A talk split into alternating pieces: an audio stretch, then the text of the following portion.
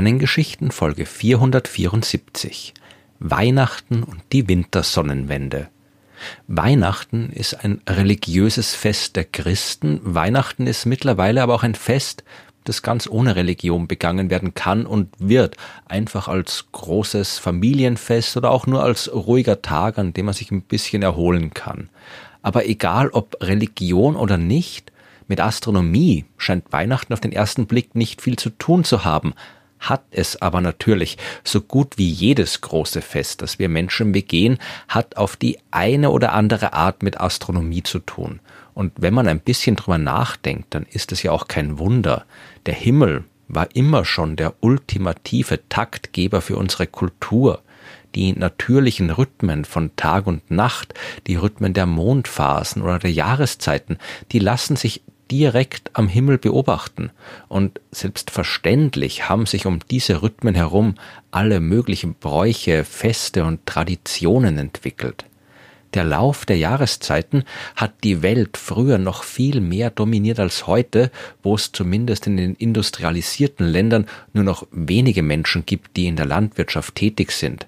Aber für eine Zivilisation, in der so gut wie alle ihre Nahrung selbst anbauen müssen, ist es von fundamentaler Notwendigkeit, die Jahreszeiten im Blick zu haben.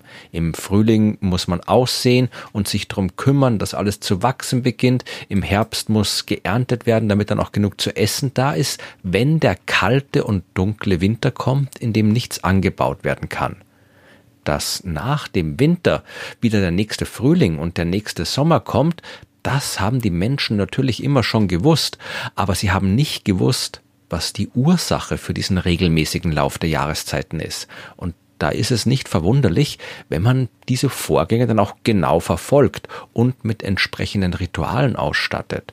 Stellen wir uns einfach mal vor, wie es so gewesen sein könnte vor ein paar tausend Jahren. Der Winter ist da, draußen ist es kalt, die Sonne geht spät auf, sie geht früh wieder unter, es ist dunkel und je länger der Winter fortschreitet, desto länger dauert die Nacht. Und die Nacht war damals natürlich auch noch eine echte Nacht.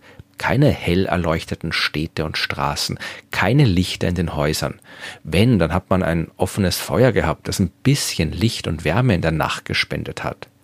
Selbstverständlich hat man damals sehr genau zum Himmel geschaut und darauf gewartet, dass die Tage endlich wieder länger werden, denn wer weiß, vielleicht hört der Winter ja irgendwann doch nicht mehr auf. Aber wenn die Nacht dann wieder kürzer wird, wenn die Sonne Tag für Tag ein kleines bisschen früher aufgeht und ein kleines bisschen länger am Himmel steht, dann kann man sich sicher sein, dass der Frühling kommen wird. Der Zeitpunkt, an dem das passiert, an dem also die Nacht nicht mehr länger wird, der wird Wintersonnenwende genannt und äh, war genau deswegen immer schon von großer Bedeutung für die Menschen. Was dabei aus astronomischer Sicht abläuft, habe ich in Folge 135 schon ein bisschen genauer erklärt, als ich über das Gegenstück im Sommer gesprochen habe, die Sommersonnenwende. Ich werde nicht alles wiederholen, sage aber noch einmal dazu, dass ich auch hier jetzt wieder die Situation auf der Nordhalbkugel bespreche. Auf der südlichen Hälfte der Erde läuft die Sache umgekehrt. Da ist ja dann Sommer, wenn bei uns hier Winter ist. Gehen wir gedanklich nochmal zurück in die Zeit vor ein paar tausend Jahren.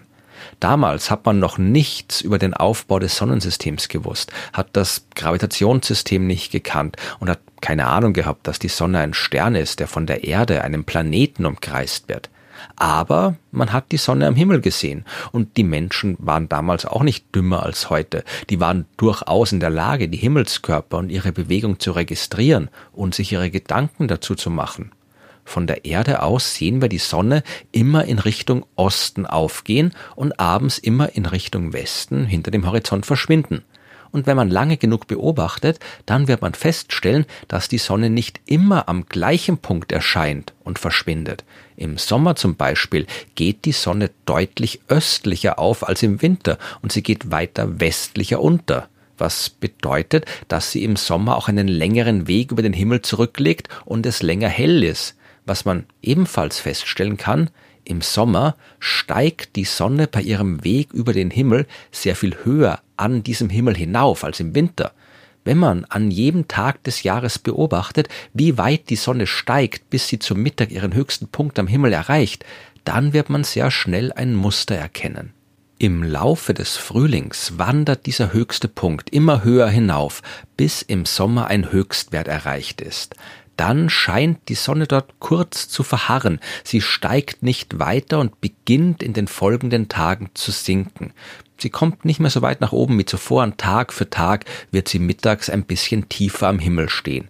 Das geht bis in den Winter hinein so weiter, die Tage werden kürzer und kälter bis sie dann das zweite Mal still zu stehen scheint und dann wieder langsam damit anfängt, höher am Himmel zu stehen.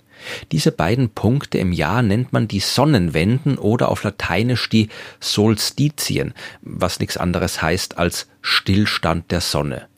Diese Beobachtungen kann man auch ohne großes technisches Gerät anstellen. Man braucht nur einen fixen Beobachtungsort und ein gutes Gedächtnis. Oder man stellt zum Beispiel einen großen Pfahl auf, über dem man die Sonne jeden Tag zu Mittag anvisiert und dann mit einer Kerbe den jeweiligen Höchststand markiert. Über die Sonnenwenden haben die Menschen schon in der Steinzeit Bescheid gewusst, was man auch an der Konstruktion und Ausrichtung von Bauwerken wie Stonehenge oder der Kreisgrabenanlage von Gosek sehen kann. In der modernen Astronomie markieren die Tage der Sommer- und Wintersonnenwende den Anfang von Sommer und Winter. Aber immer schon hat man diese Tage auch mit entsprechenden Festen und Ritualen begangen.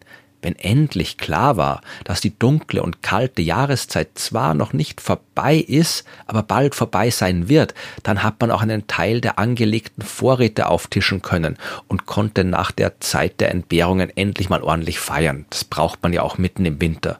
So haben sich überall große Mitwinterfeste entwickelt, bei denen man die längste Nacht des Jahres mit vielen Lichtern erhellt hat und es sich in Freude auf den nächsten Frühling gut gehen lassen hat. Die Wintersonnenwende, die findet immer am 21. oder 22. Dezember statt. Das kommt drauf an, ob gerade ein Schaltjahr ist oder nicht.